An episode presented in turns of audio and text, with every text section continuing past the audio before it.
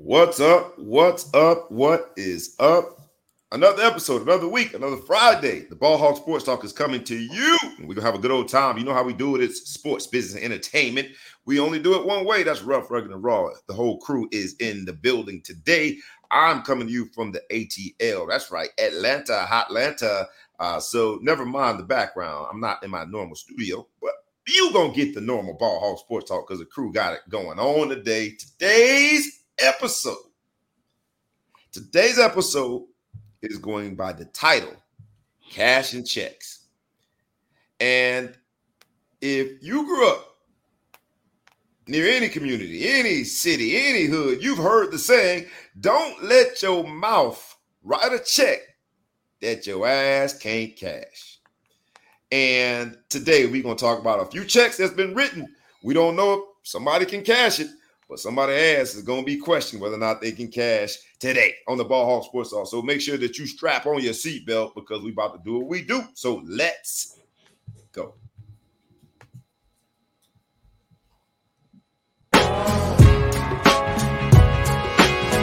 Wake up, wake up, wake up, and stay woke. Because this is the Ball Hawk Sports Talk with your boy, B Brown, ESQ, aka the Ball Hog, aka the Mouth of the South. This is the place where sports, business, and entertainment collide. And we're gonna give it to you rough, rugged, and raw. So come get you a spoonful, like some grits with butter and salt. You know how we do it in the South, y'all. Make sure you do not get caught in your feelings. Strap on your seatbelt and enjoy the ride. Come on, let's go. go, go, go, go.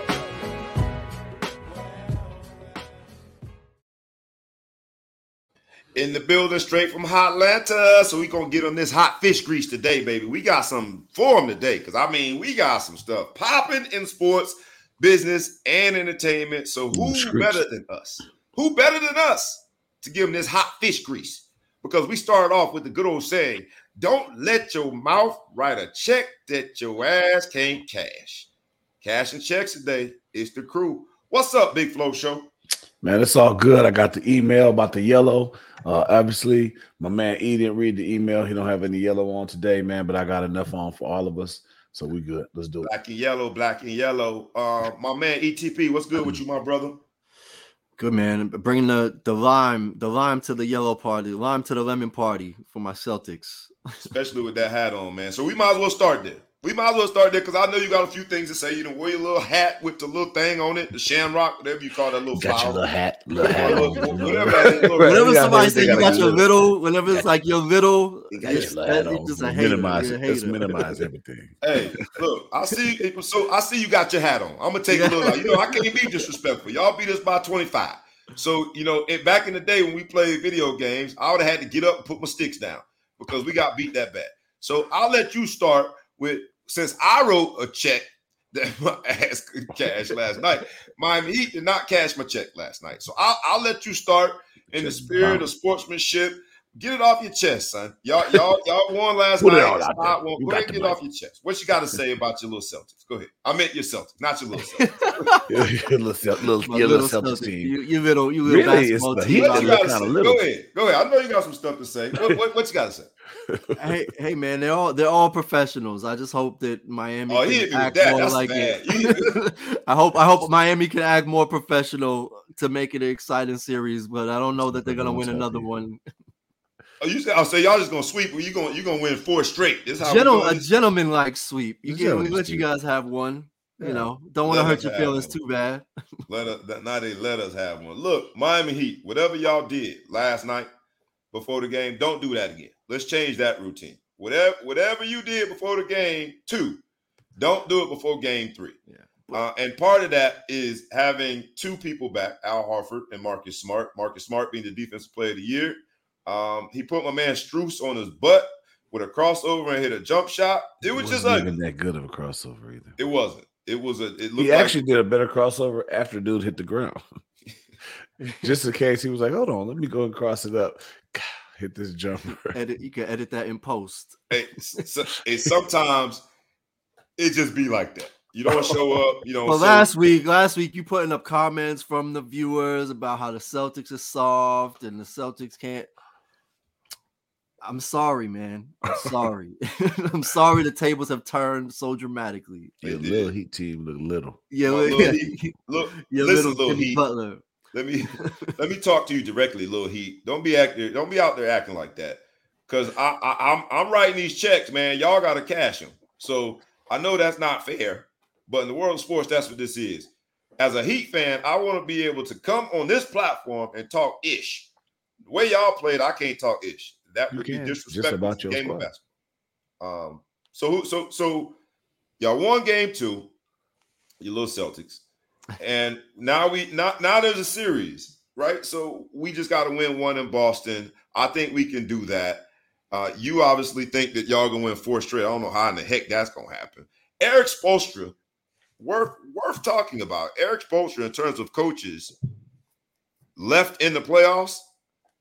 I, he, he's arguably the best coach left in the playoffs. He is an adjustment oriented coach. He makes adjustments, and so I think the Celtics.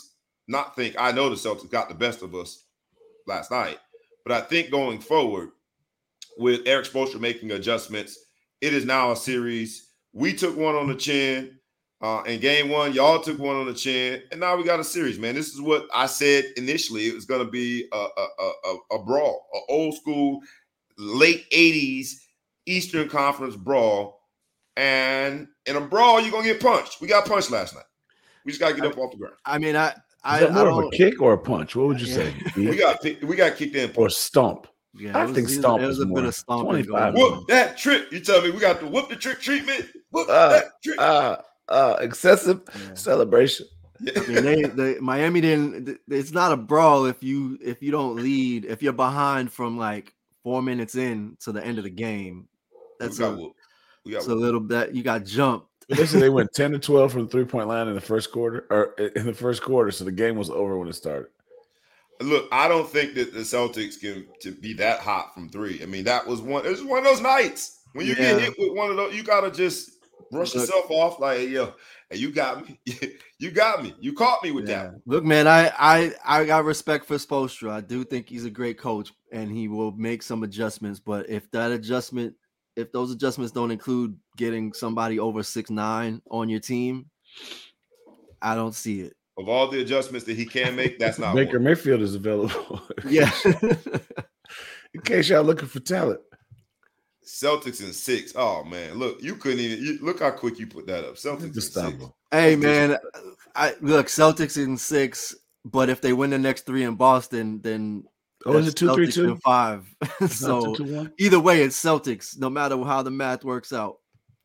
Uh, should shape up to be a good Eastern Conference Finals. Uh, I don't like what happened last night, but that's a part of this. If you're gonna be in a fight, you're gonna get hit too. We got hit with with a, a big old haymaker last night. Having uh, Horford and Marcus Smart back proved to be the difference, and we knew that both players were instrumental.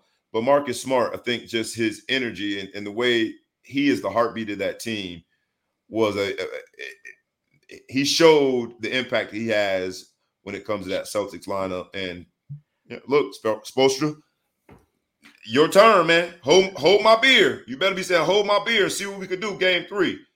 Yeah, Because I, didn't like how that looked last night. Jimmy Jimmy Butler is a great player, but he cannot beat a playoff team by himself of this caliber. And that's basically what he's tasked to do. They just don't have your six man of the year is your your second best option. Bam Bam has been below the radar, not delivering, and he's the biggest biggest guy that that is on the team, and he's not delivering. So Jimmy Jimmy can get get numbers, but he can't beat he can't beat a championship caliber team. And that is the challenge. The new recipe that has become, and I'll say it started with the Celtics. Everyone talks about the super teams and refers to Miami immediately because of the decision the implications there too when it comes to LeBron. But the the idea, I don't want to call them super teams, but but but superstars coming together. I like to think of that big three in Boston as the beginning of what the new formula was for how you win a championship. Is, is that fair? And I don't think they did anything wrong. You So mean in terms of developing the talent as in terms core. of yeah, developing the talent versus bringing together established superstars. The Celtics, I think, in the modern era, were the first team Yeah. to bring together established superstars with Ray Allen, uh, KG, and the answer Paul Pierce. right. But Fair. oh yeah, I thought you were talking about the current team is actually the new blueprint for the current era of basketball, where your talent is developed in house. I, now I'll you give have a big three. I'll give them credit for that, but I, I was going to go in a different direction. I was just going to say that new formula that was you got to have at least three formidable superstars in order to win a championship. And the Celtics, to your point, have homegrown talent, as do Golden State. But if that's the case, then Miami is at a disadvantage because Miami's model right now is we we're gonna we're gonna out defend you. We're just gonna keep you under a certain amount of point threshold and we don't need the superstars. We don't need the three superstars, the three-headed monster, in order to win. There is no three-headed monster in Miami, so uh, we are seeing two different styles versus one another. And I think Miami's going to come out on top. But Miami doesn't have either. you know what I mean? Like Miami hasn't developed superstar talent in house. They only brought one star over, so they're not Kyle Lowry's a star. He just injuries and he hasn't played star status. okay. Tyler So- hmm. Herro to me is homegrown. Look, Is look he you can just talk about my team after y'all beat us by 25 points. Now you see, I gave you I credit. mean, look at you. I, you don't have much. You don't have many legs to stand on right now. We make the All Star team this year. Carlisle. What you got? The Bulls fan talking trash, or you throwing shots too? It is what it is. I deserve it. the only reason why you're in the playoffs is because we gave you one of our, our best guys. So those are bull. That was a Bulls dub you got last last. Technically, Jimmy Butler still he got a Bulls jersey on Yeah. underneath the Heat jersey. Underneath the Heat jersey, just on loan. He's gonna come when he's washed up. He'll come back to the Bulls when he's washed up. We'll, we'll give he him got a him Chicago next deal. Bulls tattoo on his in, on, on his chest. Uh, I, but you know what though? I said after the first game, it was a competitive game, and they were down two soldiers. I knew that was dead. I, I would have been sick if I was that after that game. You guys had to compete to win, and they were down two soldiers. That's not a good war ahead of you, my friend.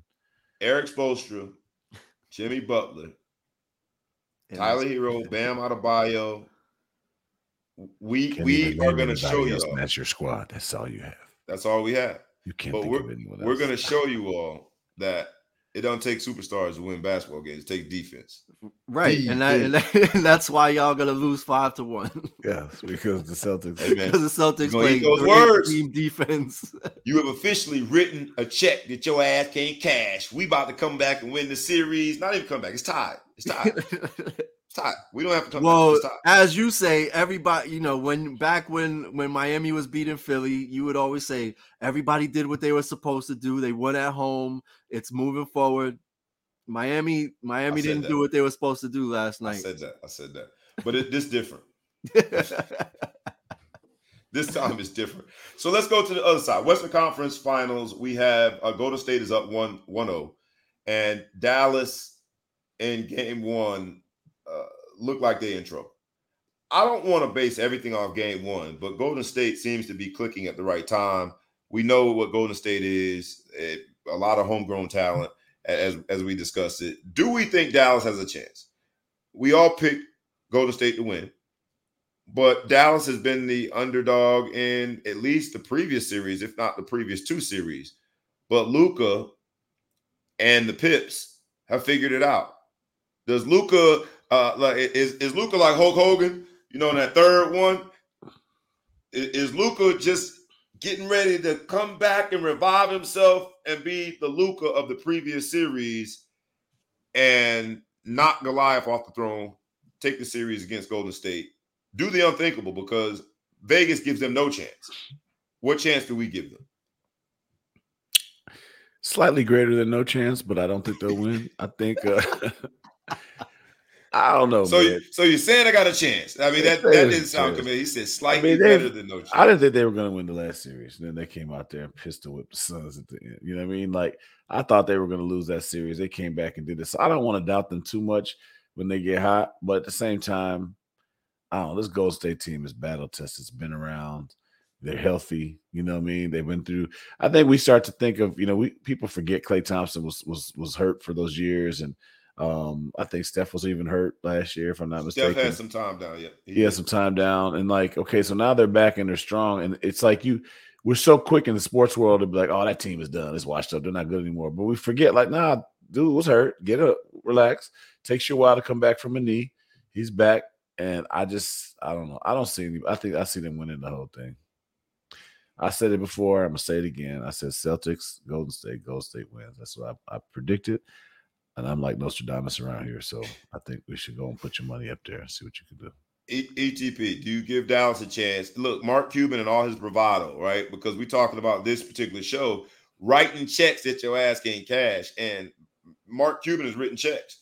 I mean, he, him, and, and Lil Wayne going back and forth. They having rap beef on Twitter. Mark Cuban has written checks. He thinks that Luka is that dude. So much so that he really didn't build too much around him. It is Luka and the Pips. Do the Dallas Mavericks have a chance? A legitimate so, shot. I mean, not the shot, not they got a chance because they're going to show up and they're going to play the remainder of the series. But do they have a legitimate shot such that game one was no indication of what we should expect going forward in the series? Or is game one exactly what we should expect? Well, it's it's interesting the way both of these series look, right? On the on the Eastern Conference side, you have Jimmy is obviously the carrying the team for the Jimmy most buckets. part. He's talking about. I just want to make sure everyone knew who he's talking about. Jimmy buckets of the Miami Heat. That's what he's talking about. Go ahead. Jimmy Jimmy bucket know bucket of bait people don't know bucket of bait when he's fishing. Um, but Can you bait a hook? but uh, but if you're at but then on on the on the Western Conference side, you got Luka, and if you're gonna ask who are you gonna expect to carry a team on their back, Luka is probably one of the main guys right now in the league that you would you know put your money on. That being said, Golden State has been here plenty of times before.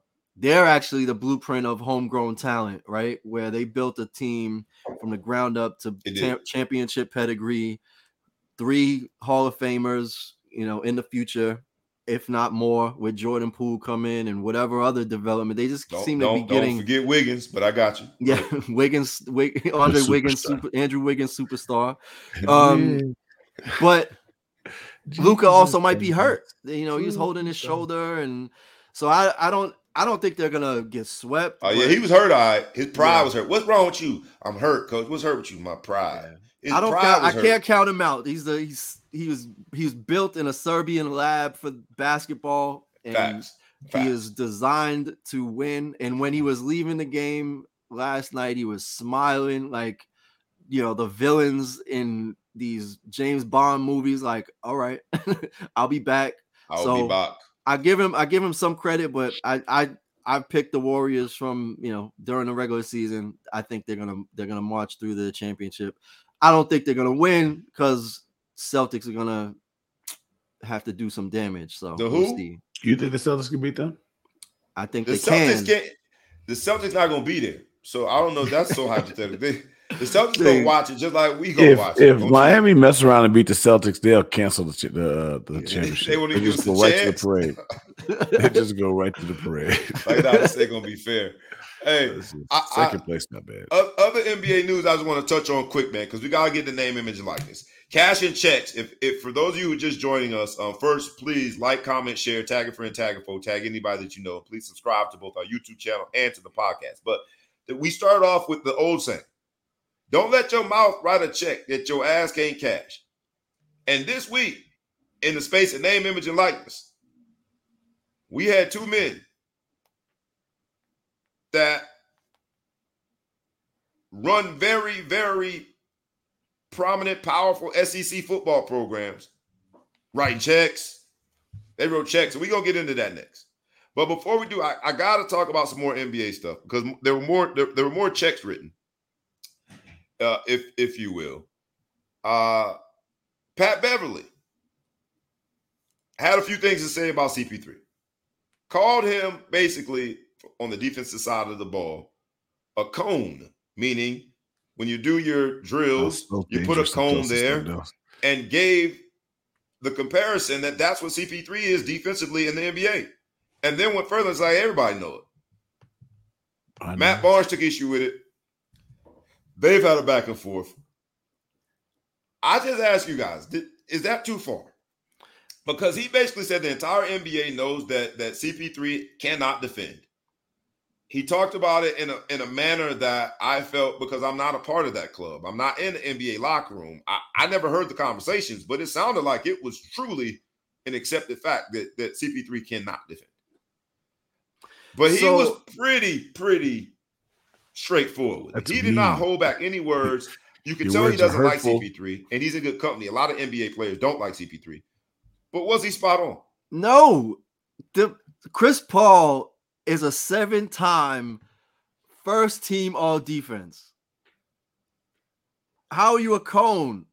like, how is but, that even but, possible? But listen, and he also those... said that this started from like high school when he was at LeBron's camp and they got into it playing, you know, teams. Like it's his personal thing, but you're gonna call friends. somebody that made the you call somebody that made the all-star team one time a superstar, but we call somebody that made a the first all defense team in the NBA seven times a cone.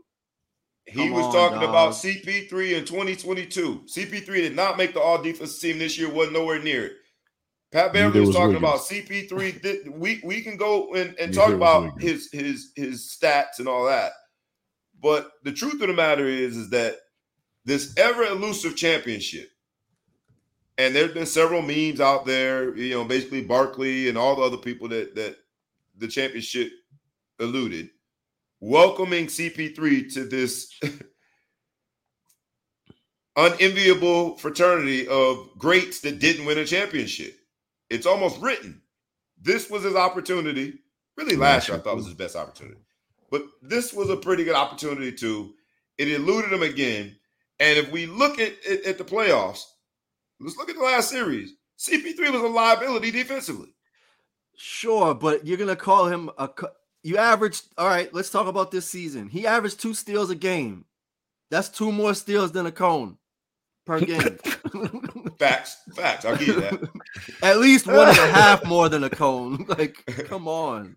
Depends how bad the ball handler is. Because what kind of cone? Yeah, so that's like what I'm saying. I'll give one and a half. Or like a footwork cone. Which kind of cone is he?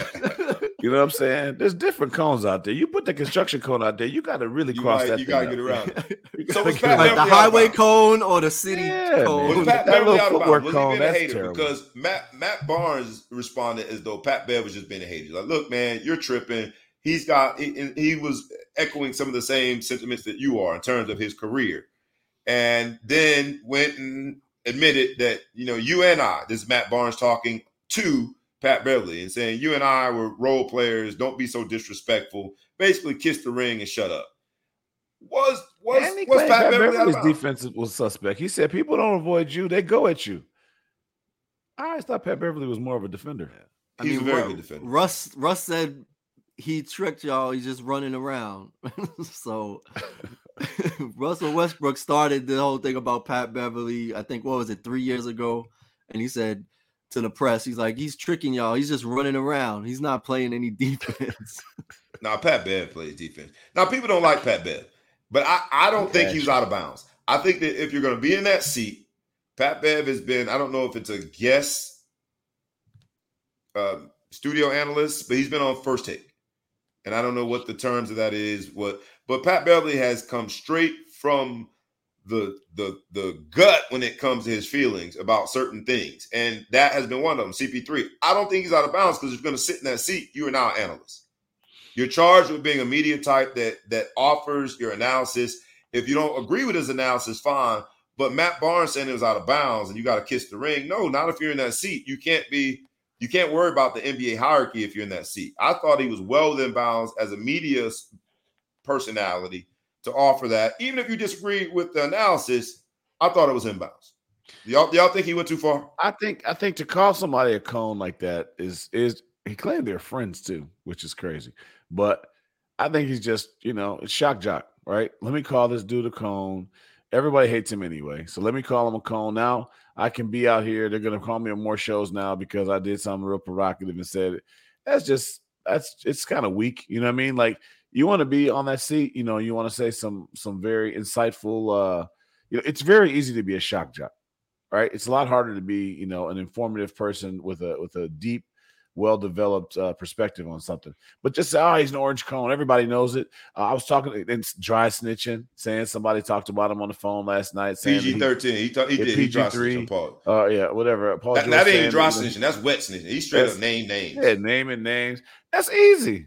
You anybody in the NBA can go on there and drop dimes about private conversations and, and say mean things about somebody, and then oh wow, now we're talking about it. We weren't talking about Ashley Beverley uh, until uh, until he says something like this. So he's winning, but it's I think it's weak. I personally think it's weak. Show some respect to this dude. An orange cone. You wish you had a, a, a uh, the career the CP3 had. Facts. Now that's true. That's true. But hey, man, they Hell, put him in the seat. What up, Leon? Analysis. Hey, uh, shout out to my man Leon. Just had a little knee surgery yesterday, man. Hope to see you on your feet soon. Um, you know, got he blew his whole knee up, beat it up real bad. But he had knee surgery yesterday. Glad to see he woke up and uh came and got us on, on our show today. Hey, appreciate it, man. Leon Wall, 88 Club, baby. He was 88 at Notre Dame before I was. Appreciate you, Big Wall. Uh uh ETP, what do you think? Is he out of bounds? We're gonna move forward because this this whole episode is about, you know, don't let don't let your mouth writer check that your ass can't cash. And on the court, no, Pat Beverley is not CP3. The careers are very different, drastically so different. But when it comes to the seat that he was in, was he out of bounds? I mean, that's the that's the question that I have. It's you know, you can get brought on as a guest or you can get brought on as an analyst. This is kind of this blurry kind of space that he operated in. I think you know, at the end of the day, there's there's a code within the NBA. No matter what, you know, like you said, it's easy to be a shock jock or it's easy to have these hot takes and air dirty laundry, but ultimately there should be a code within the league or there there was up until now you're to have guys that are just running their mouth. So Pat Beverley's in no position. His team got eliminated. He's done nothing at the level of Chris Paul. Like the idea that he's coming in and throwing rocks, it just it's just him trying to get more attention. We're talking mm-hmm. about him. That's where we are. You know, he can say he's he's had no he has no championships. He's been he's never been to an All-Star game. He's never been, you know, he has none of the accolades that Chris and Paul has and he's just running his mouth and he's like just trying to cause, you know, cause problems to the point where now he's got an even bigger target on his back. Dame Lillard's getting involved and saying things publicly. You have all these other players that are just they don't like him. And and he's just he's creating that villain. And and I know like professional athletes always have to look for motivation and he seems to be driven by being the villain. And that's what he's doing. I think he's doing And he's going to get job. paid for it cuz Barstool offered him a blank check to have a podcast because he's saying things that are out of pocket until he gets punched in the face, basically. So you're saying that get more he might write a check that his ass can't cash. He might get punched in the he jaw. might cash a check. we, we titling podcast after this dude, man. He's winning. He's yeah. winning. Yeah, he's winning. he's winning. He's winning. Look, and I think he's doing a great job. So, so while the the the particular analogy that he used, the cone, was a bit far, an inanimate object is a bit far. I do like his analysis, man. So we'll see what Pat Bev does. Um, in terms of this particular show, cash and checks, there are other checks in the NBA that may or may not get cash. It seems like Nike is not going to renew Kyrie on his signature shoe. So if Kyrie wanted to be off the proverbial plantation when it comes to relationship with big corporate, he is officially about to be off that plantation when it comes to Nike. Uh, he's undermining himself with with and I like Kyrie. I do. I like Kyrie's basketball game. I like watching him play, but he's done this to himself. James Harden, whether or not he gets a max deal from the 76ers, um, some might think the 76ers would be crazy to pay him a max deal, but it ain't that many megastars out there, man. Like it, they ain't just a dime a dozen. And if they don't max him out, he's gonna come in there 35 pounds overweight. with Cheetos in his beard. So you got to make a decision. Yeah, yeah. Uh, the 76ers put themselves in this position, though. Uh, if you needed any examples of his lack of, of motivation, just turn on the, the, the, the, film and watch whether it be Houston or Brooklyn, his last two stops. That man's not motivated to play basketball when he's not motivated to play basketball. And if he don't get the check, he's especially not motivated. Uh, do you think, just yes or no? Quick answer. Do you think the 76ers should pay? I'll start with you, ETP. Absolutely no. not. Absolutely not. If Harden's smart, he takes the he takes the option. And if the Sixers are smart, they don't go beyond that until they see what he does next year. If he play, you know, he's gonna be playing in a contract year, then I would ultimately see what he can do. But he seems to be damaged goods. He's not. He's a shell of himself. He's which is still a good player, right? Like he can still have flashes of of excellence, but don't. He's already on the decline, so Got there's it. no reason they should spend that money. The Big Flow Show. If you got a bag, are you giving it to you're the 76ers? You got a bag. Look, you got to build around Joel Embiid. Joel Embiid is very injury prone too, so you don't have a, a, a window that you, you're looking at five years from now. You got to cash in on on this episode, cash and checks. You got to cash in on this MVP level of play that Embiid has shown over the last season. Do you pay James Harden or do you try to find somebody else to complement Joel Embiid? We at least know that Harden and Embiid that works. Was it championship caliber this year? No, but Harden and Embiid work together. Do you pay Harden? It's a tough one. I mean, they're in a, a rough situation. They just came off of a season where they had a megastar that uh, sat down and refused to play, right? And now they had to get rid of him and get a trade and ship out their shooter, right? With it, uh, Curry out the door to come back and get uh, to get Harden. We know that Harden isn't going to do anything if he doesn't get paid. So they might as well cut him. If they don't pay him in max deal, they should they have to cut him, right? There's no need or or get rid of him. There's no way you can keep him there unhappy. I don't know, man. I think you unless they can find some place to well, I don't know what the situation is with the with trading. Can you trade him at this point or is he unrestricted? I've got to look at I know he is an option uh, that he can exercise. I don't know the parameters of it in, in, in terms of what the, the 76ers can or cannot do. But the biggest question is whether or not he gets the max deal that we know they can pay. I think you almost have to pay him if you think about it. I mean, you're in a situation where at this point, you got to bank on him. You got to try to make him happy. He says he's wanted to be a 76er since since he left uh, Houston. You know, let's find out. Maybe they didn't. Have, I don't know. It's tough because you know Joel doesn't need that much help, but he needs some help. You know what I mean? Like, yeah, he needs help. He needs and help. so, I mean, James Harden, if he can figure out a way to to to to to to play with somebody. I mean, he's a hell of a shooter. You know, he could take he could do a lot of stuff to score the basket, score the ball, and keep some some pressure off of Joel. Maybe if they have some more time together and just add another piece. I don't know what piece that needs to be, but you kind of have. They don't do need it. to add a piece. They need to take away a piece. I told y'all how I feel about it. Doc Rivers, like James Harden, is Doc Rivers' scapegoat, and every it seems like every playoff letdown, Doc Rivers has one. Doc Rivers has a scapegoat. It was PG 13 when they were up 3 1. He always has a scapegoat. They need to get rid of that piece. But that's just my personal opinion. Uh, I, I, almost think you Who was the scapegoat when they had uh, Lob City? Blake Griffin or Chris Paul or both of them? Probably both of them. Chris Paul did get a lot of blame for that. Chris Paul got a lot of blame for that. But you know, that's when they had uh, was a Jordan and Lob City was fun to watch, but late in the playoffs, that's not that's just not how you win. You win, you win playing defense. Um, but we shall see. I gotta get other uh, uh other NBA news. We'll touch on it real quick because we want to give a shout out and salute to, to Steph Curry. He graduated from Davidson. Shout out to that man, bro. Um, greatest shooter the NBA has ever seen still within the prime of his career in the sense that they're winning and is the odd favorite to win the championship this year. And yet he found it important enough to go back and get his degree. Shout out to him. But he ain't the only one. Jerome, the bus, Bettis of the University of Notre Dame also went back and graduated. Of the greater South Bend area. Of the, the greater South Bend, Indiana area. Uh, he look, man, the bus is already a Hall of Famer. And while Steph Curry is going through his career right now, and we know he will be a Hall of Famer, it's another thing to already have the jacket. to still be motivated to go back. He said that he had promised his mom years ago that, that this was going to happen, and he is now realizing a dream.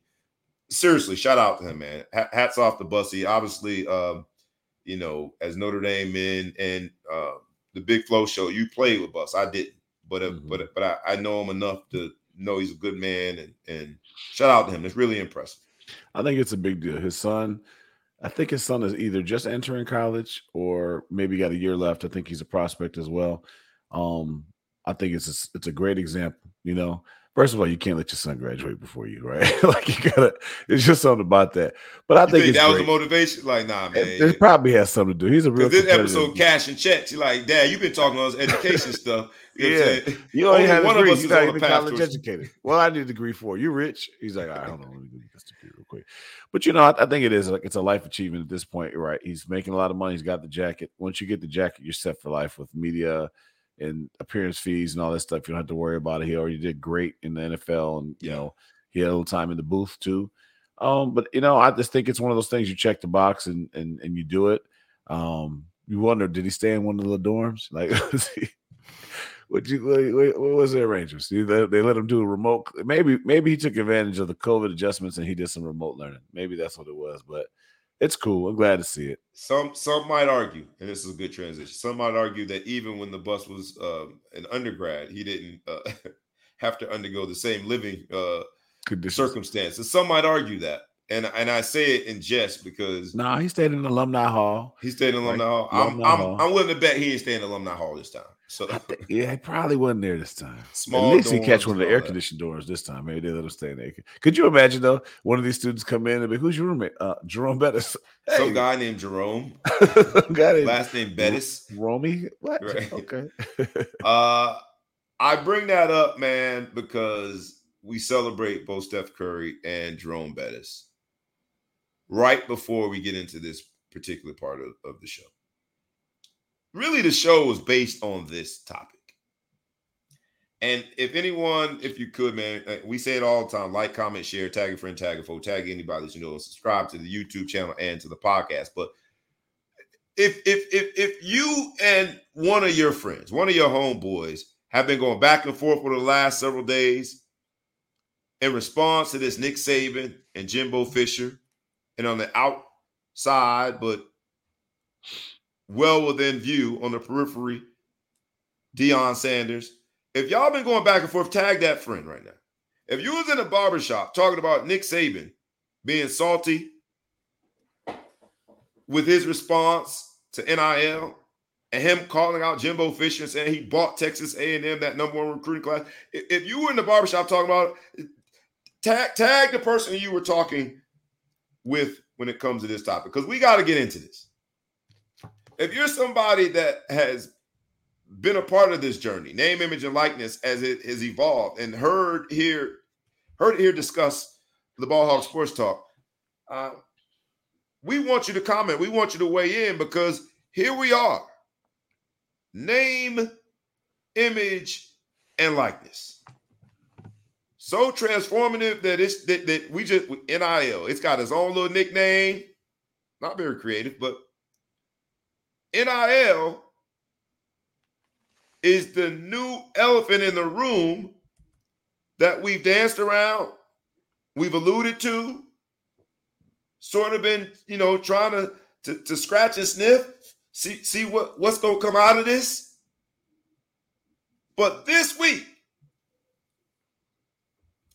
college football, I would say the king of college football, Nick Saban. He's earned that title. I'll give him that. He's the man on the top of the mountain when it comes to college football, and his explosive comments this week basically saying that Jimbo Fisher and his number one recruiting class at Texas A&M, Jimbo Fisher is the first coach under the Nick Saban coaching tree to defeat Coach Saban last year. But he got called out this week. Nick Saban basically said, Yo, you bought your class, homie. You bought your class. You bought your number one recruiting class. And he alluded to the name, image, and likeness conversation, but all, all focus all his anger, all his all, all his fire was pointed right at Jimbo Fisher. Now, I would imagine if they were in the same room, it would have been on site. Right after, right, right after the, the, the comments, they would have been fighting. It would have been some some cash and checks. Because Jimbo Fisher took issue with it. He's responded. Uh, uh, Nick Saban also mentioned Deion in there when he talked about the number one recruit Travis Hunter last year deciding to go to Jackson State because of a million dollar, uh, uh, uh, uh an alleged million dollar opportunity. But Nick Saban having this conversation about name, image, and likeness, Nick Saban having this conversation about what recruiting has become by way of the collectives associated with name, image, and likeness. Nick Saban talking about players choosing uh, an institution like Jackson State over, you know, he, he decommitted from Florida State over Florida State and blaming the money or the opportunity to get the money, the windfall of the million dollars blaming that as the reason why a Travis Hunter goes to Jackson State over Florida State, that gives us a whole different level of urgency. Do we buy Nick Saban writing this check? Because he wrote a check and talking about Jimbo Fisher and Texas A&M. He wrote a check talking about Travis Hunter and Jackson State. He wrote a check and, and essentially challenge his boosters. What do we think about Nick Saban? Was his comment on point? Does this give us any real litmus test of where name, image, and likeness goes from here if the most powerful person in college football is saying these things about it? And then, as always, we got to at least talk about where the NCAA falls in all of this. What do you guys think? I gotta go Breakfast Club on this dude and give him Donkey of the Day. Honestly, I mean, because first of all, when Bryce Young had a million dollar deal before he even started, he was the first one out there talking about Bryce Young just signed a seven figure deal, uh, NIL deal, whatever. He's bragging, using it to recruit, right? But now that some people have done it better than him, now he's crying foul. Oh, there's nothing we can do about it. They're going to get sued. It's antitrust if they try to do something unless they legislate against this. It's it's the biggest deal he's had a monopoly on talent for the last 10 years, right? At least. At least 10 years or so. He's had a monopoly on talent. You know, they had uh, a flash in the pan at LSU. They won a championship. Georgia finally put it together, although they've always done pretty good with talent. But LSU, Clemson obviously had a couple years, but it's always been one other team and Alabama, another team in Alabama. All, all roads go through Bama. Absolutely. all go through it and do whatever. But now, man, some other people starting to eat. And I'm doing well. Um, you know, Tennessee's paying dudes $8 million. They got people all over the country, pocket schools. And he's like, I, I don't like this. I don't, I no longer can control it. And I can't just be because he's an old school coach. You know, he's the Lou Holtz type of coach. I'm the the dictator. I'm this, that, whatever. He's not this new newfangled like player coach guys that we're getting around. So he's been able to do this on the ivory tower and and been tough to work with and that kind of guy you know, and he's saying, "Oh man, I can't believe they're they're buying their players." Look at his coaching staff. He's got dudes that were that were NFL head coaches that are that are in the film room. Like he he, he gets the best coaches money can buy. He gets all the different things things that he can go through. But now all of a sudden, he's crying foul. Now it's a big deal. Now he's crying foul and do whatever. Maybe it was a rally cry to, to fundraise. To me, it came across more of just whining about you know how things are. You you know you you you be a little loose with your with your with your lips too. Don't don't go accusing people of stuff. Now, I've heard that they did spend thirty million dollars on that class. That is that has been out there. So maybe they Texas did buy the class. You heard you heard Texas A&M rough estimate, rounding error maybe, but that's the ballpark million. figure. Thirty mil. That's what I've heard before. We we had a teammate whose son is out there, but he wouldn't confirm or deny it for me when I asked him. But I don't know. Maybe he had a little truth to that. I don't think that Jackson State paid this kid a million dollars. Although, did you see how the kid came out and said, I got a million dollars, but my, my mom has five kids in a three bedroom? I was like, I don't know that you needed to tweet that. Yeah. Yeah. I yeah. I, I mean, what he's basically saying is where the million dollars at. Um, but you I, had to put your mom on the on, on blast to prove the point to somebody right, who don't mean. You just said that's not. You could have just said that's not true.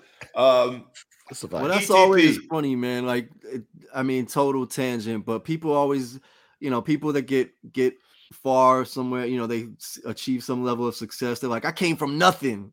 It's like, really? like absolutely nothing? Like you're not gonna, you know, you're basically just downplaying the fact that there were people that supported you and maybe you grew up with, you know, lower means. So it's always interesting when people just always talk about, you know, romanticize that they that they had no help or that they came from the bottom and all of this when it's it's a little bit of a potential slap in the face to the people that tried to help get you there or get right. you, you know, to Fair elevate. Point. But, but I, I, but I got to throw it to you now, ETP, because it sounds like the Big Flow Show saying that Nick Saban is just on some sour grapes ish with his mouth. What what say you, man? Because look, you might not like what he said, and you're right. He has been coming from the ivory tower. He's been winning. He's got all the talent. He's had a monopoly on it, and I, and I say at least ten years because that 2012 season when when Alabama put the pause on Notre Dame, that's ten years ago. And at that point, he had what Eddie Lacy and I mean, that team was stacked. And and you can't think of a single year that that Alabama hasn't been in the top five, if not top three, of recruiting each one of those 10 years. Yeah. But at the same time, he's there was something in what he said that I don't want to just write it off. What do you think, ETP? Well, I won't I won't write it off. I mean, we've been talking about on this show for literally for a year about the potential implications or you know ramifications of, of what NIL could do and how it could affect the landscape. That being said, like it's all within bounds. But one thing that's really interesting, and I'm like as we were talking, I'm just thinking about this. You know, he his pipeline essentially has been broken or if not compromised right. because he was able to sell, I'm going to get you to the league. I'm going to get you that contract. So you can be third on the depth chart as a freshman and just sit here and wait your turn. And you won't start until junior year, you know, because the starting quarterback's going to win the Heisman. The second string quarterback's going to win the Heisman the year after that. And then you'll get your turn, but you're going to go straight to the league. With NIL, it's a harder sell to say, all right, so one, you're not going to pay me because I'm not I'm I'm not I don't have any marketability being on the bench with my helmet on or holding a clipboard. And I'm also not going to be able to play for a year or two. So his whole the way that he was able to build this empire of just getting all these five-star recruits to just sit on the bench for a year or two years, I would imagine it's not that hard to go up to somebody that's in that position and say, okay, well, or I could start you and give you a million dollars. Which one do you want? Uh, I appreciate that. And, and let's get into that. Which one do you want? Um, one of our live viewers, my man Big Wall, says uh, basically Alabama. He's just trying to get the Alabama alum on board, uh, so they cut a bigger check next recruiting cycle. And I've heard several people say that. Deion even said it that his audience. He was just speaking to the boosters. He also brought Deion into it by talking about Travis Hunter and saying the only reason he chose Jackson State was for a million dollars. Here's where I think that with Nick Saban's words might have been a little tone deaf, given your response, Big Flow Show. They might have been a little tone deaf, considering it's Nick Saban. But ignoring the messenger and focusing just on the message, here's where I think he kind of had a point. If the decision to go to said school, Alabama in this case, instead of sitting behind someone for three years and developing, if you decide to go to option B, whatever that school might be, let's just go with Texas A&M to chase the bag. Here's where I struggle with this whole name, image, and likeness thing. While I do think fair compensation, if someone's willing to pay you fair market value, if someone's willing to pay you for your name, image, and likeness a million dollars, then go ahead and make that million dollars. I do, I do appreciate that. I think that at 18, in some cases 17, 17, 18, 19 year old kids, because that's what Jimbo Fisher kept saying. 17 year old kids, you disrespecting them and their family. Talking about you just bought them. I thought Jimbo was disingenuous with his self righteous response. Because that's what's been going on anyway. Y'all been buying players. It's just been together. under the table. They play, they play, they coach together. so. They did. And, and we're going to get into that whole they both dry snitched on each other, essentially. Um, but but these young athletes not really understanding that the little bit of money that you take now, the whole concept of delayed gratification, and the upside to making sure that the the, the, the right you choose the right institution for the right reasons, not for the bag that you might get up front, and just how quickly that money will be spent. Young people don't really make great decisions when it comes to money. None of us did. At 17, 18, 19, when we got to college, the first thing they did was they offered us a credit card, and all they offered you in return was a free t-shirt. The whole campus walking around with a damn free t-shirt, not knowing anything about credit for the most part. I, will I'll talk about myself, not everybody. Some people understood credit and how it could damage. I didn't know.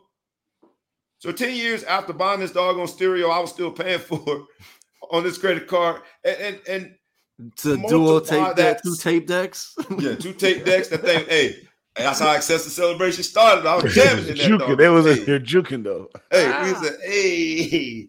But it took me 10 years to pay for that little stupid uh, stereo boom box, whatever it was, that I bought with that credit card that they gave me in exchange for a free t-shirt.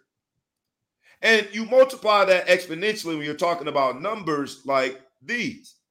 People are going to make rash decisions for a quick windfall of money that ultimately could almost be them, them, them selling their soul for the wrong opportunity. And that's where I think that that while while yes, it's tough to hear Nick Saban say it. Yes, I think he has sour grapes. Yes, he is upset that his his pipeline has been compromised, if not broken. All those things are true. Within that, it, it, it is something that I think we we got to analyze because young people and families, to Travis Hunter's point, with the circumstances that he came from, are going to make decisions that they'll take the bag up front but the bag then is going to prevent them from making the right decision. The bag is going to prevent them from ever thinking of this opportunity as an educational experience that could pay them for a lifetime, a la, you know, uh, uh, Steph Curry and, and, and, and Jerome Bettis was celebrating the fact that they graduated. And in that, we're getting further and further away from building our next generation of leaders. We're just get, we're just getting people to take a check that they're then going to spend and then be in the same situation without a lot of times without a degree, without the upside. And if you get paid enough, $8 million, you can figure that out. But there's a bunch of $8 million men in the NBA, the NFL, and all sports, MLB, that have ended up broke. And so I think that within that is something that, that we got to analyze. And that's the part that that I want to disregard the messenger, Nick Saban, yeah. and let's focus on the message. Well, there's something well, you, there, guys. There's, there's, something there, and I think these young people are going to make decisions. If you think Texas A&M bought their class, and you think that is now the, the way recruiting is going to go, call it a collective, call it a third party source, whatever it is, we are creating a problem. And the NCAA is sitting back there pretending as though, you know, the, you know, eating a bag of Lay's potato chips, you can't just eat one and not do anything about it. We're creating a problem. Yeah. So, so I don't disagree that it's a problem.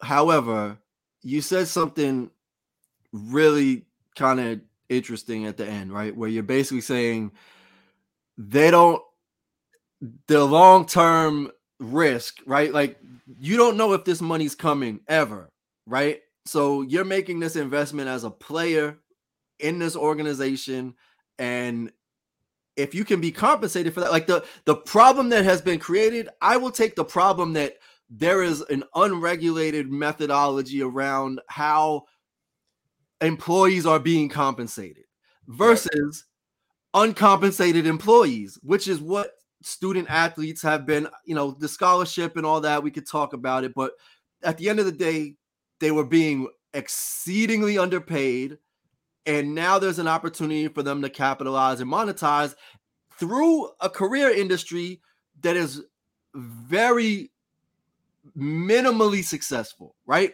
The, the vast majority of people that play any sport in college, the fact that they're gonna, the pro- probability that they're gonna go earn a living playing that sport professionally is a fraction of a percent. Right. So as a result, Why wouldn't you? If you are live, if you do come from a house where there are five children and three bedrooms, and you can get a million dollars today, and then in 10 years, maybe once you become the greatest three-point shooter in the history of basketball, go pay $10,000 to finish your degree out of the money in your couch cushions. Why wouldn't you do it?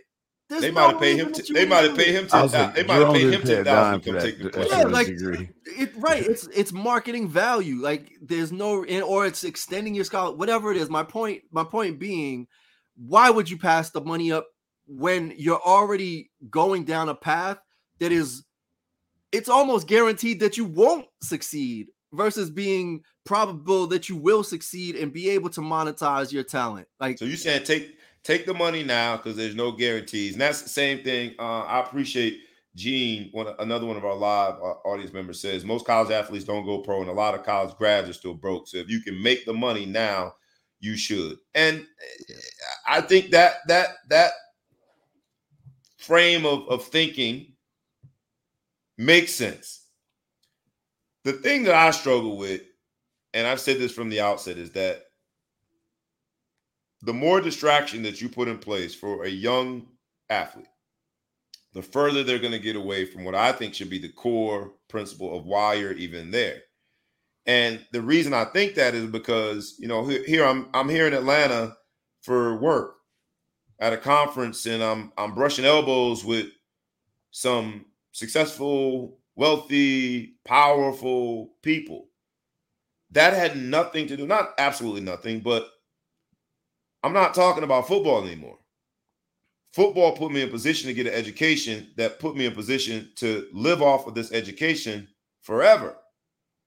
And I think in a world of, of college sports, especially when it comes to college football, when a lot of these same institutions, and if you specifically focus on black athletes, were almost criminally negligent when it came to encouraging their players to take advantage of the opportunities on campus. They almost criminally criminally negligent when it came to making sure that their their athletes took the education part of the student athlete serious. Now you throw money on top of that.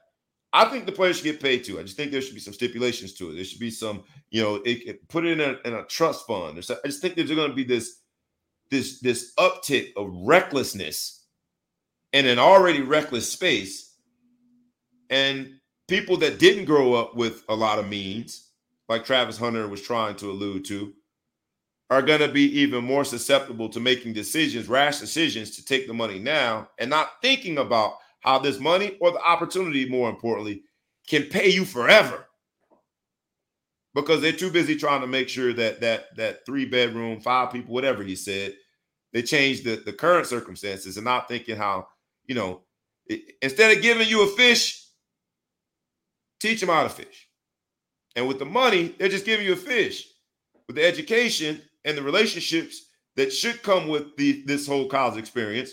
But they're not even the ones giving the fish. they're not the they're not giving anybody a fish. They're like, cool, go. You're all you're allowed to go to someone else's house and see if they'll give you a fish. Like the the schools aren't even giving them fish. So like we're not even talking about like if to your point, we like I said, we talked about this extensively. But if all this aside, there's money. There's a whole lot of money. Where should the money go? Like I like I'm I'm all for being altruistic and saying that education is the gateway to success and you know the probability that you're going to be a pro athlete is minimal so get your degree and all of that. I'll I will support all of that. But there's money on the table. There's money truckloads of money on all the tables. Who should get it? Like it, I, I, I, think the players should get it. I think no, let me let me let me be clear. I think if there's somebody willing to pay you that type of money, the players should get it. I just think, humbly, if we believe what Nick Saban said, and Texas A&M, air quote, bought that number one recruiting class, I just think that we're opening up a can of worms that is going to be so dangerous for these young athletes. Yeah, but we because talk, we because I think they should get paid. I just think the structure and the means in which they're paid should be respective of this this reality that Most of these kids don't know what to do Yeah. with the money. And, and we talked if about you're this- 18, you're technically an adult in every way, shape, or form in America. You're you're treated as an adult at 18. We can't hold these people back and say, well, they should do this, they should do that. You can't tell 18 year old what they should do with their money. Some of these people are going to take this money, and you know, this this kid in um, the Tennessee sign gave him eight million dollars. His whole family is is is eating off that. Like it's it's they're, they're taking the. I don't know if they're in poverty. I don't want to go that far, but changing the lives of a lot of people. And for us to sit there and say you're an adult and we're going to give you this money, but we need to structure how you can use it. It's going to be in a truck. Who to says who? 18 years old, man. It's going to be up. To, there's a lot of money involved in there, and, and the schools they don't. If the schools really give a damn about these kids, then they're going to educate them and they're going to try to find a way to put some structure that they mandate that their kids go and sit down through a class. Okay, you're going to get this money. You're going to have to take an investment class as a freshman. You had to take this thing here. You're going to have to advisor, and they're going to watch them if they really give a damn. I think what it is here, the bigger picture, and I saw, I think it was Chris Broussard said on, a, on an earlier show. If not him, it was one of the guys on the thing. So I'm sorry if I'm misquoting, but it's a power struggle now, right? It's like okay, now these guys, these same dollars that are they're, they're going to these, these Nick Wright, sorry, a lot of the same dollars that are going to um to these kids maybe not directly, but th- this is the, the same donor that's going to put up money for the collective is the same donor that puts up money for a scoreboard and the same donor that puts up money for a science building, the same donor that puts up whatever. So now you're starting to dip into other people's pockets. And that's really what the problem is. I think that's part of the reason why some of these coaches are having an issue. And then also, like you said before, But but Alabama's selling the NFL dream, and Alabama's selling all these different things. Now anybody can anybody every school in, in the country has rich donors, right? Whether they can come to the table or not, or whatever. Everyone's got rich alumni.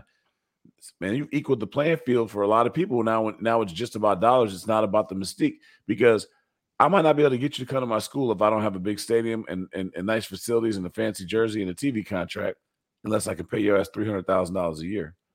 And if I can do that without having to do the big investment of a five hundred million dollar uh, stadium and facility combo, that's the big investment. If I can get away cheap and spend thirty million dollars on you guys as a player for the next four years, I can build every. I can build it up the other way. I mean, I don't. I don't need all the other stuff. So I think that's the bigger issue there. But we can't go and look at these kids and call them kids at 18 years old when they can go to war when they're an adult. They can do all these different things at 18 except for drink alcohol, and and and and handcuff them and say that we're going to make these blanket rules because some of them are going to go astray and some of them are going to go buy stuff that they shouldn't buy. Some of them are going to do things the right way, and some of them are going to change the lives of their family too.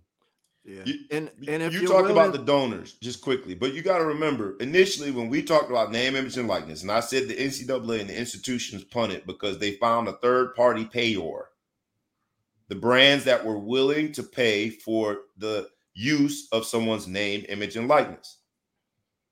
We were thinking that as a third party payer, fill in the blank with any brand, with any company, any car dealership.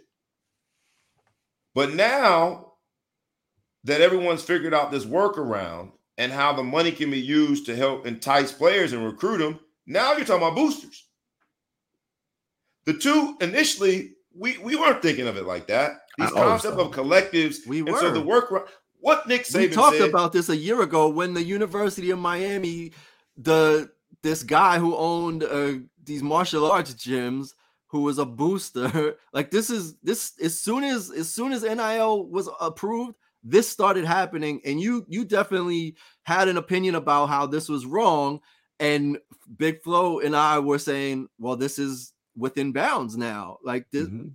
this is all this is all part of the, the so the- all- Uh, so let's let's take a let's step all the way back right? Like yes we when we started talking about this in june or may of last year it was about how are we going to regulate it? This all started because the schools and the ncaa were not sharing their money. They were not going to open up their briefcases and share any of this money with the students. So they were like okay will allow you to get marketing deals or secondary, you know, secondary options where you can make some money. But when it went to the like legislation or when they tried to bring it to court, the NCAA closed their books, closed their briefcases, and said, You all figure it out. We're a governing body, but we're not touching it. We'll let you guys figure it out because we're not going to be able to touch any of that money. You can't even have our lawyers look at the paperwork. So this all started back a year ago when there was no regulation for it. And and now we're at a point where everybody's all upset because it's so it's been the Wild West from the beginning.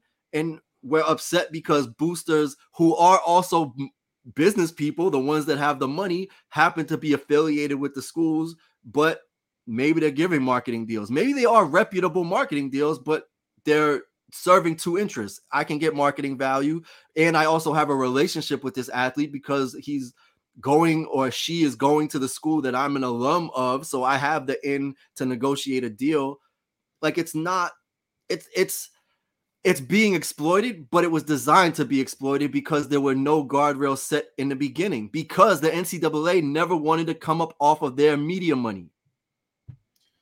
Look, I, I am definitely not absolving the NCAA. What I'm saying is, now that we're at this point, we posted we posted comments like that. no, no, uh, I, we won't look in this That's episode. Uh, in this episode, this family talk.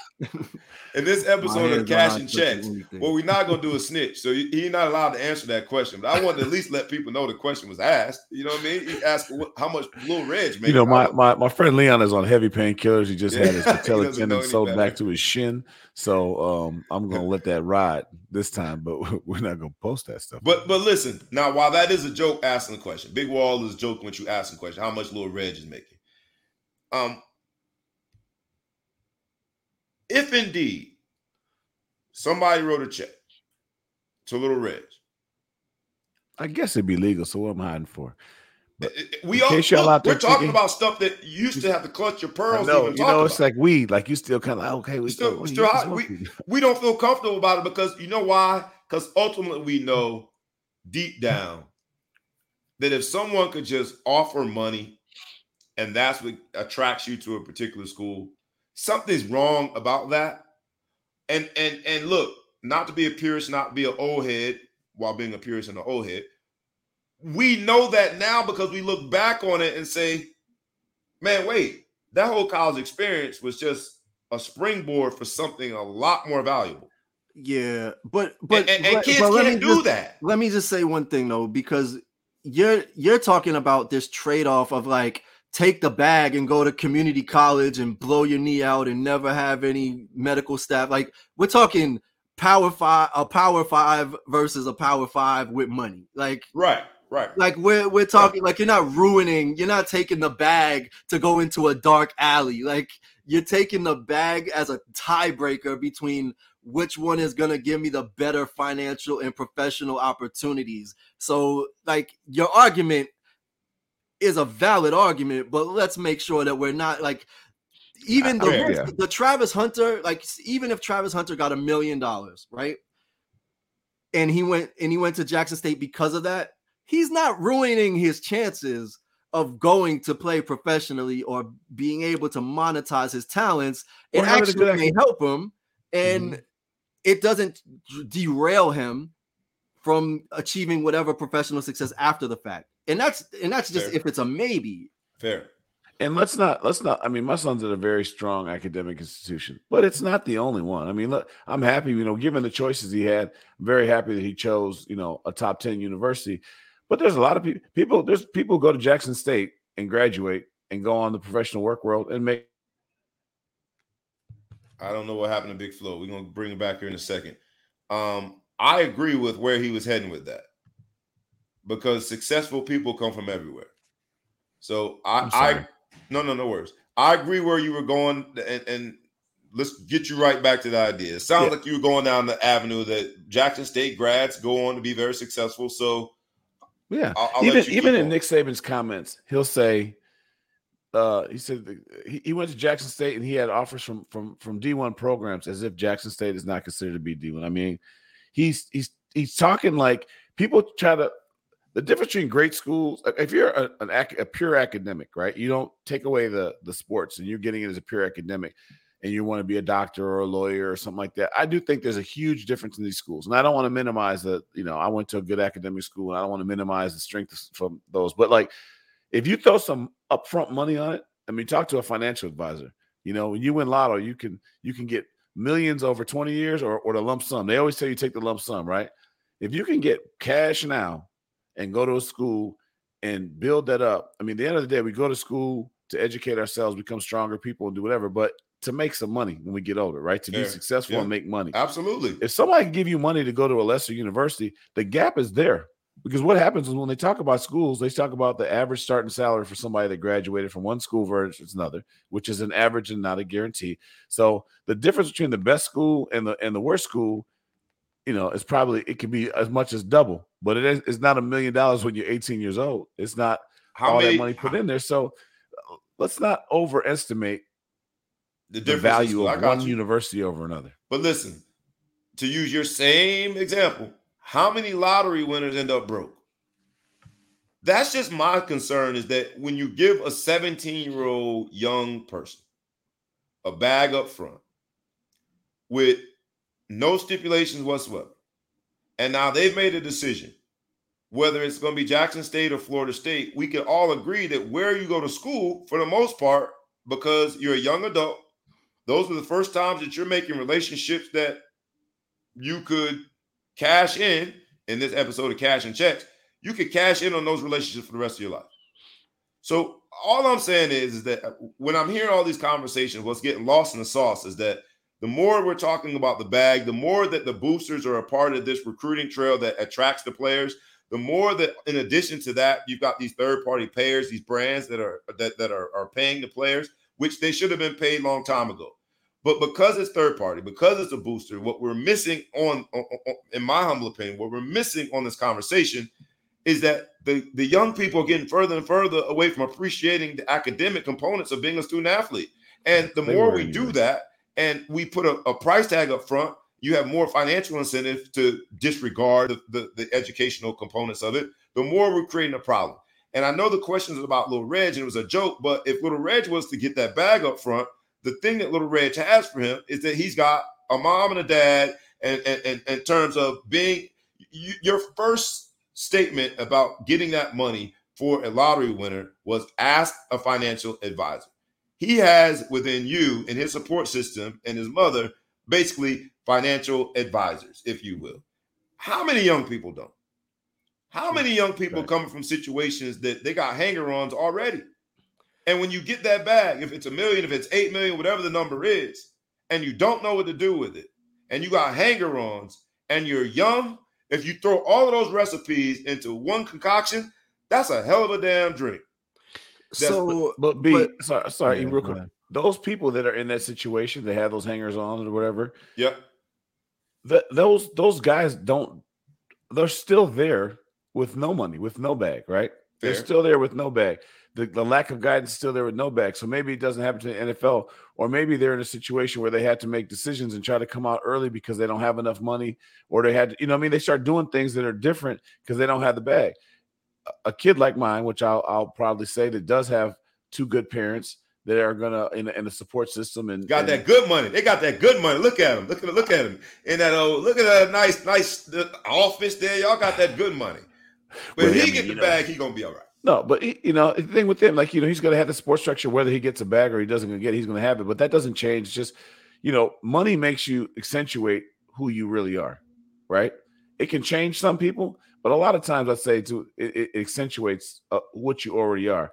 You know, because you couldn't if you couldn't tell me shit before I had money, put some money in my pocket. You really can't tell me shit, right?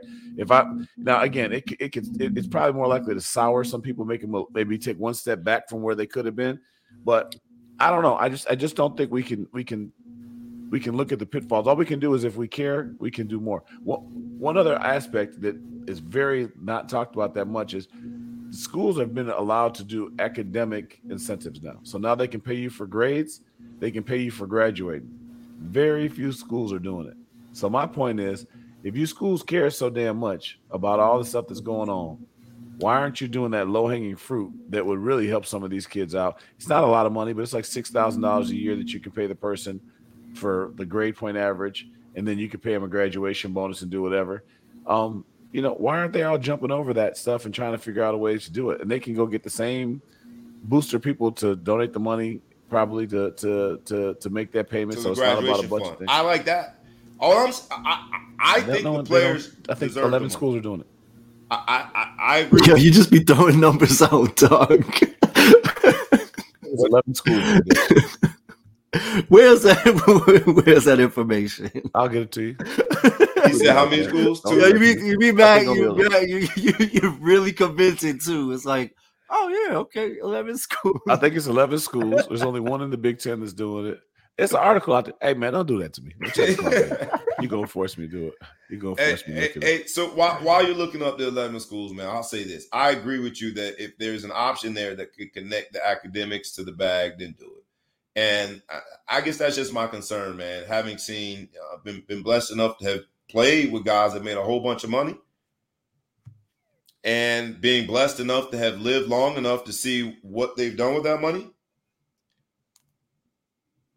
I, I just think that if you put a 17 year old in that situation, man, that that's a flammable environment that they're not ready and equipped or mature enough or financially savvy enough to take full advantage of. And now they've moved even further away from looking at what the value is in terms of the academics. But then, I mean, the flip side of it is, then do you punish the 17 year old that has the means, the knowledge, and the wherewithal to turn that million into a hundred million in 20 years and No. invest it? Like, are you like, I guess ultimately that's capitalism, right? Like free enterprise. Right. Here's money, do what you want with it, figure it out.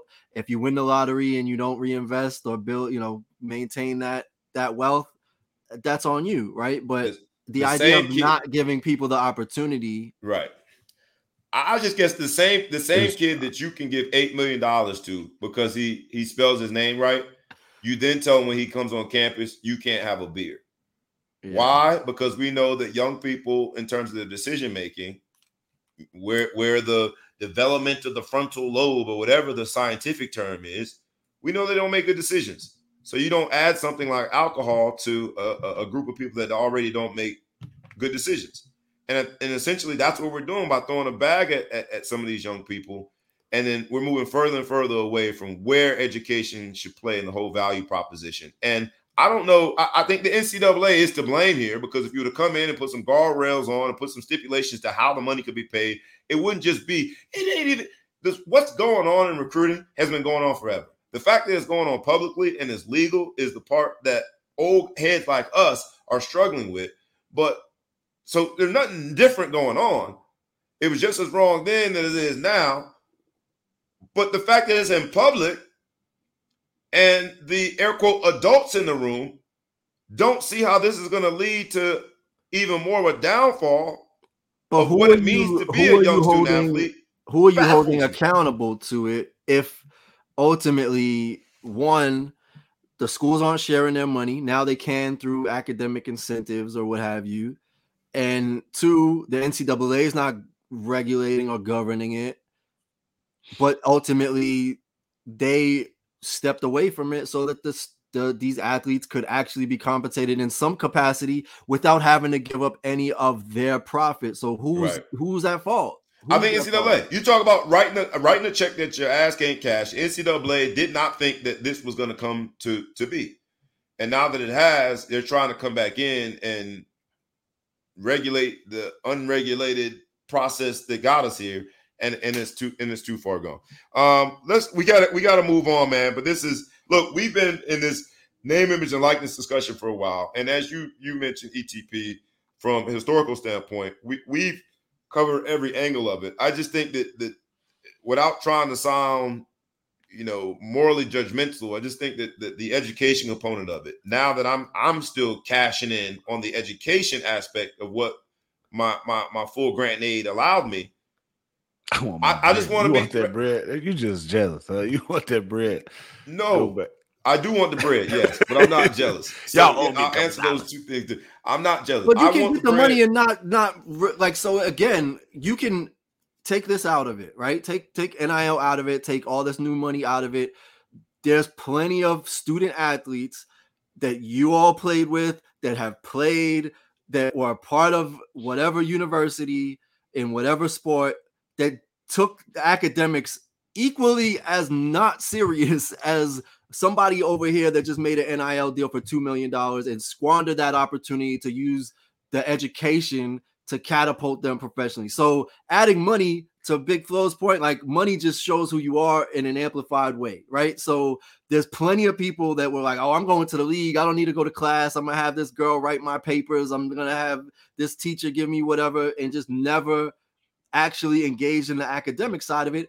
And the teams that they played for and the coaches were pushing for that, pulling them away from academics in a lot of senses, so that We're they making could it worse. to the sport.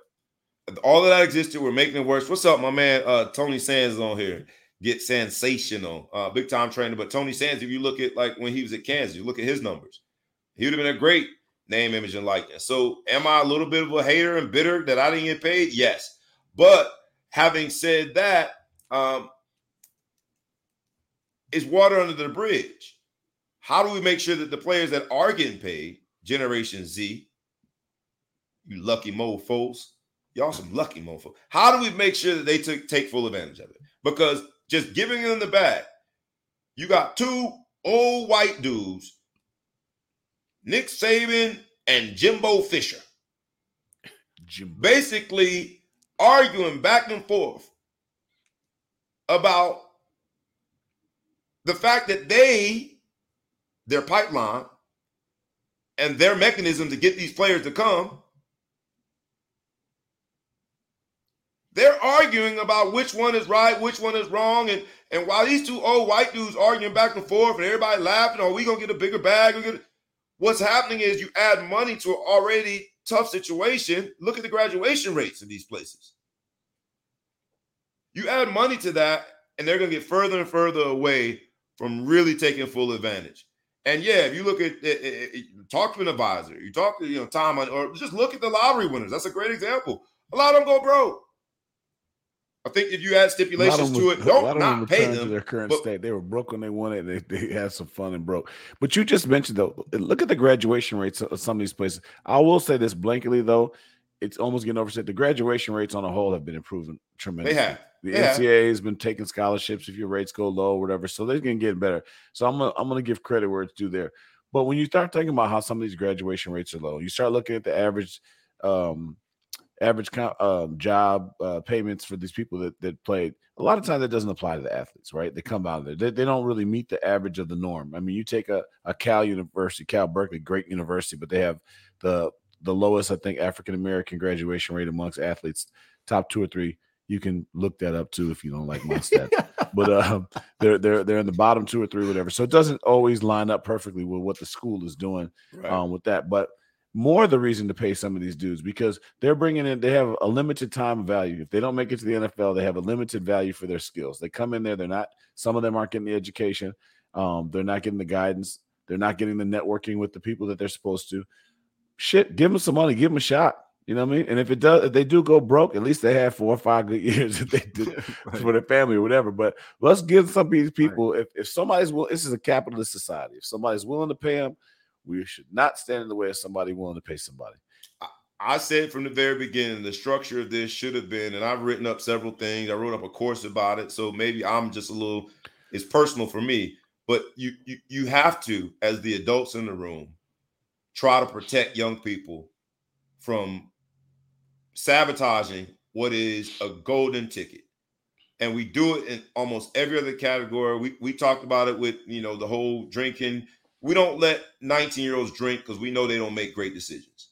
And so I think that the, the payment, absolutely. I think the institution, the NCAA should have been paying, but okay, we got we got this other name, image, and likeness thing, but but but pay in a responsible way such that we can impact the kid much longer than it takes to spend a million dollars. Because a million dollars, once you take the taxes, once Cud and Joe, once you take cut once once Cud and Joe and all them, like it's gone.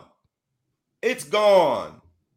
And if we're saying that this is what they're using, these respective colleges, call it Jimbo at Texas A&M, call it Nick Saban at Alabama, fill in the blank with some other old white rich man. And if they're using that carrot, dangling that carrot to get the kid there, all I'm saying is let's make sure we pay them in a responsible way, such that we help protect them from what is an inevitable mistake that they'll make with their own money. Yeah, I, just think it's ways to do it. it's it, just would, it would take administrative, it would take thoughtfulness, it would take, but it would take most importantly, it would take you gotta care. All this is done is taking a situation where people did not care about these student athletes and amplified it such that I would just pay you. We still don't care, Mhm. right? It, it, bro, we're old enough where we know a lot of guys that didn't take full advantage of the opportunity. For us, it was at Notre Dame, but fill in the blank, somebody that played college ball. And we know brothers that are struggling. And it was Notre Dame. Great education opportunity there. We know brothers struggling. And all I'm saying is by time you spend that little, you know, let's call it what? We'll call it 600,000 on a million. We'll call 600,000 that you made after taxes. You, you hit a good point though. Wait, the first story, give it two, three years from now, one of these kids gonna go to jail for tax evasion. You watch, because they're not getting paid by an employer like that. This is a straight check cash you're gonna get. Man, we asking for pay trouble, that bro. tax. We Huh? asking for trouble. And I, I, I applaud that these jail. players are getting I paid. hate to laugh, but somebody gonna go to jail for tax. Absolutely. Absolutely. Look, look, look, man. Look how many look, look how many of these doggone uh, uh pop stars, singers, rappers, actors. There is you don't I I just think that we're, we're, we're going down a very dangerous road, and I think the Give adults better step me. up and be adults. I'll take care of it for you. Just give you give the money to Big Flow. We'll Give me bread. Give me bread. All right, we got we got to move on. You can rest assured. Please like, comment, share, tag a friend, tag a foe, tag anybody you know, and please subscribe to both our YouTube channel and to the podcast. Please share this, man. This conversation about name, image, and likeness it's going to require people to say to, to, to step up and and and challenge what has now become the status quo. The NCAA failed, but it's going to be our young people and our. I'm talking about more generally because Big Flo, your, your your son will be all right. But it's gonna it's gonna be our young people that I think run for the bag and miss the real opportunity of being on that campus. And before you know it, the bag is spent. You didn't get a degree. Maybe you made the league and you did the average NFL career of three years. And by the time that eligibility runs out and them boosters ain't lining up to make sure that Texas A&M or Alabama has the number one recruiting class, them same people ain't answering your call no more, dog. And that's where I think the adults got to step up and be adults. That's all I'm saying. I, and I've been consistent with it in terms of how we got to go about it. Yes, they should get paid, but we should do it in a way that recognizes that at 18, without the right support, without the right or sufficient enough experience with money, we're asking for trouble. That's all I'm saying. Uh, let's move on though, man. Let's hop, hop into quickly because we we we gotta. I gotta go catch a flight and get out of this hot Atlanta. It's time for me to get on back home. Uh, NFL news, man. Deshaun Watson, uh, under oath, admitted that at least one of the accusers was crying at the end of the massage Did he say crying or felt uncomfortable? felt uncomfortable. I think he no, I think he acknowledged that. I don't I don't remember the exact words, but I can't remember. the either. text said that, that she felt under uncomfortable. I oath, think he under admitted that oath she he acknowledged crying. that she was crying. Correct. And and you know, in the court of public opinion, when you say that, right? Like big black man has this, and I don't know if this particular accuser was white, but has this woman crying after a massage.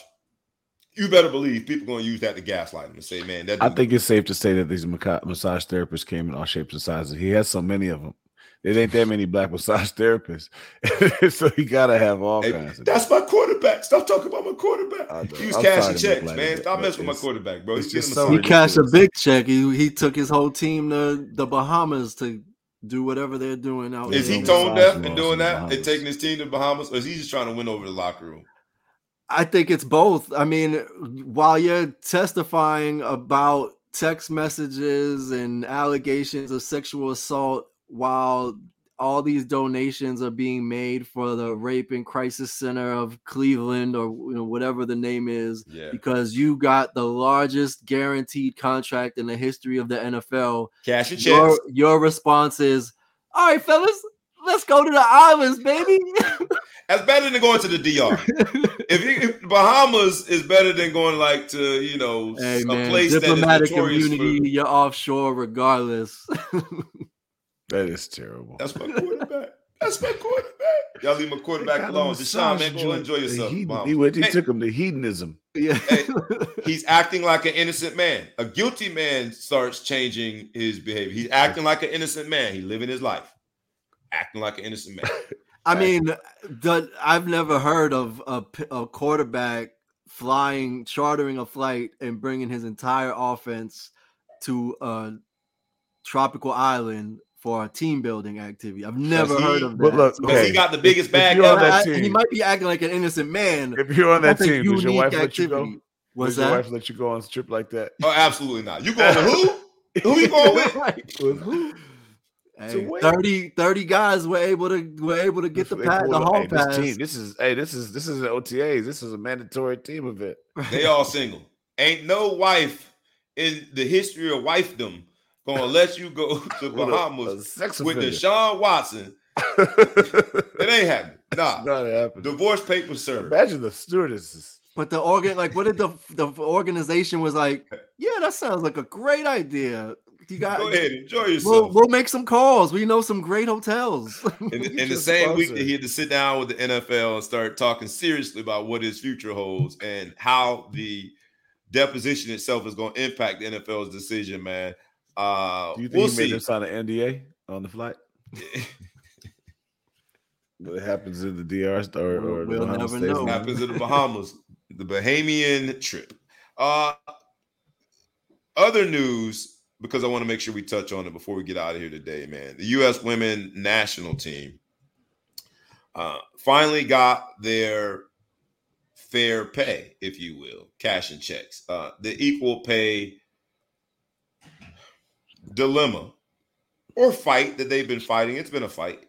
Uh, the equal pay fight. Uh, essentially, they won the fight, and ETP, you helped me kind of understand it. What they're sa- they're saying is that the entire bag, the entire pot, is going to be split. Meaning, no matter what happens with the men's team and the women's team, they're going to divide the money equally, which I guess could be a win for the women. But at the same time, the men haven't been as successful as the women. So, I mean, are they are, are- they potentially cutting down their overall income? Are, are they reducing income potentially by doing this? Uh, and I think the amount of money was less important than the quality. So it's a win that they're saying that men and women soccer players on the national team should be paid equally. Um, but net net, I don't know that this is going to put more money in the women's pocket. Well, so the thing that's great about this is that US soccer has created this equal pay initiative so that men and women are going to be paid equally equally. The problem with that is the source of the revenue right? So the majority if not exclusively the amount of revenue that comes into US soccer is through FIFA which is driven by the World Cup. And the revenue distributed from between men and women is like 10 to 1. So if the men win the World Cup, they get 40 million, give or take.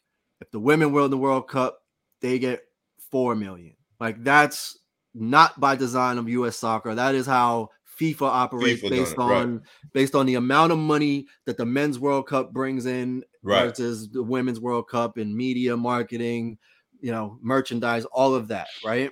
Mhm. so sponsorship etc so what's happening now is if if the men make the round of 16 in the world cup they'll make 13 million dollars. They will they the purse will be 13 million dollars. If the women win the world cup now they've changed it a little bit. The women if they win the world cup they'll make 7 million dollars. So the men will get almost double what the women get from FIFA for just making the just round making of the 16. round of 16 and the, and versus women winning the whole World Cup. versus women winning the whole thing. and so, you see why this is you, you But see they can't. why I mean, this that's that's hard because I mean that's coming from FIFA, right? right. So I mean, we can't be held. We're such a small deal to FIFA. The United States soccer is not a big deal to FIFA, and especially, I mean, we're the best. The reason why we're the best women's team is because uh, in in the world is because the all the historical soccer countries they don't value the female soccer the same way that we do, right? which might explain the the the, the disparity. payout. Yeah, Right. that's why FIFA can pay less because they're like, eh, it's not a big deal over here to Right. do it. So, I mean, that and the fact that our top athletes play our, our other major sports that as well, and in other countries they don't have that. But the long story short is, I mean, they're trying to make changes, but you can't. They can't be expected. U.S. soccer can't be expected to fill the gap that FIFA's created. Yeah. Well, I mean, you can't take true. all the men's money and just throw it into the female pot. That that does that's not fair either. Well, that's the. That's I mean, we're so that's the that's the challenge, right? So take- I'm saying fifty percent of it is is is whatever, and that in and of itself is still kind of like, damn. I mean, we're mixing two different things: men's sports with one pot, and the, at the end of the day, our female sports are very, very. Our female soccer is very good, and our male soccer is very average, right? Right.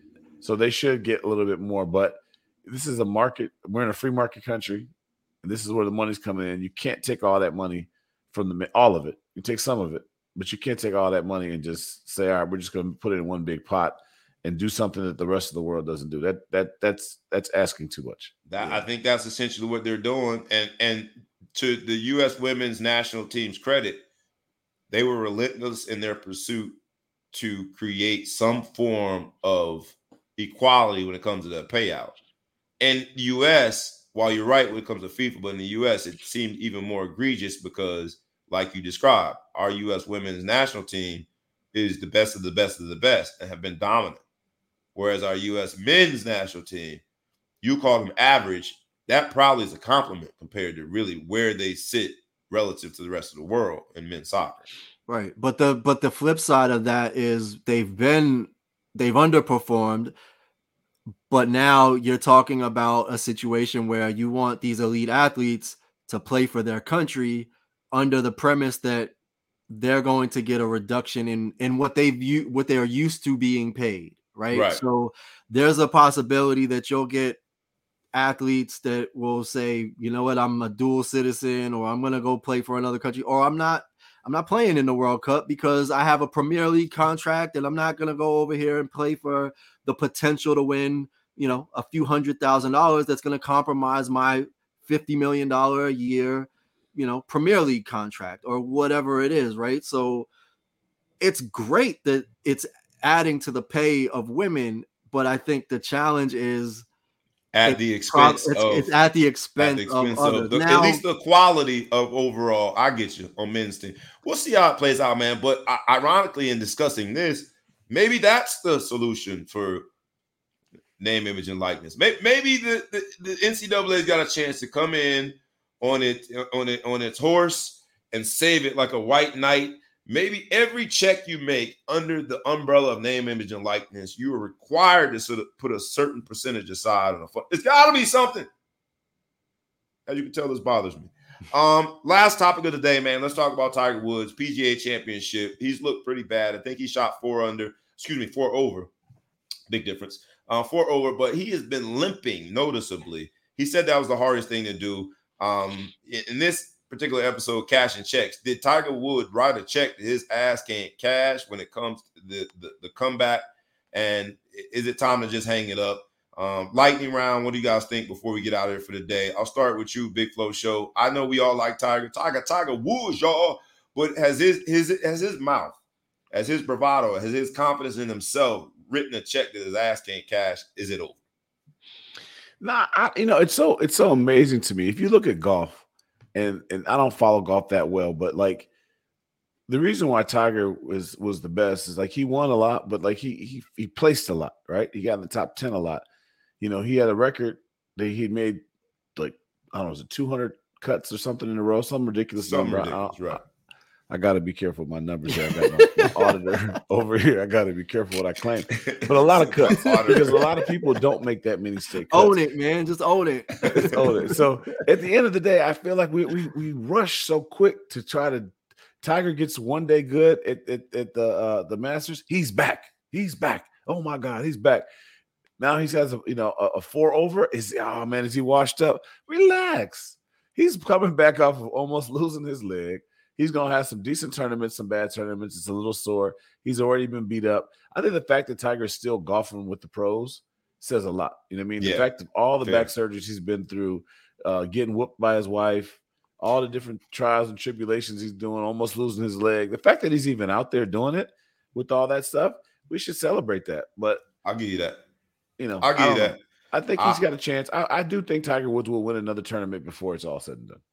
Then when you say tournament, you mean a PGA tournament? Because I'm sure he can win a tournament if he go just out there on the course and create a tournament. I'm gonna go out there and say, ah, let me say, I say he'll finish top ten in the major. Yeesh. There's people listening. There's people listening. He'll finish top ten in the major before he's done. ETP, last word on it, man. Thumbs up, thumbs down. Uh, uh, is it just is it over, man? He just can't cash his check. It- it- Tiger will never see. And he ain't got to be Tiger of old, but at least, at least get me to tune in. When you're playing that bad, I ain't even tuning in. That's what the PGA wants.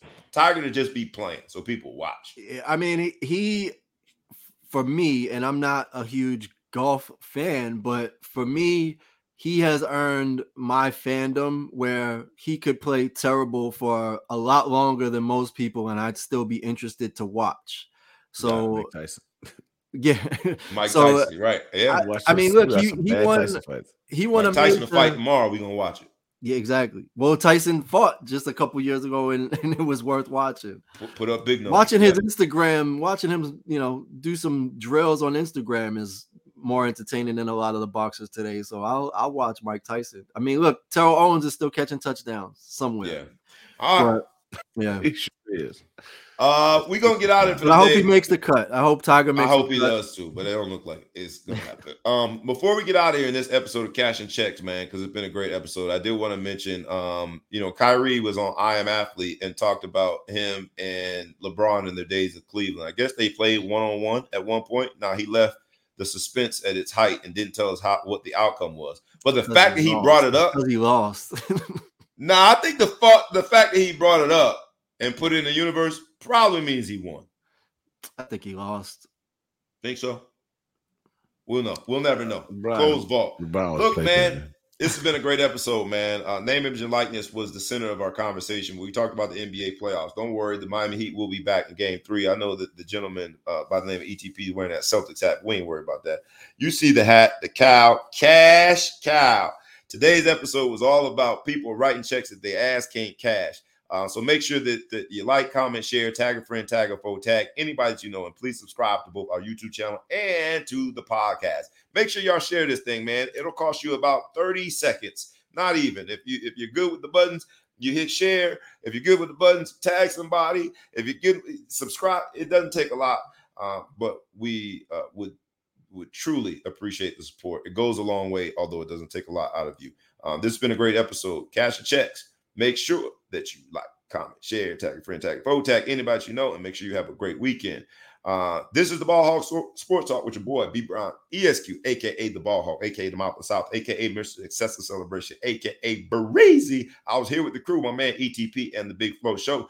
We only know how to do it one way, rough, rugged, and raw, as we talk about sports business and entertainment. This is who we is, and officially, we is out. Peace.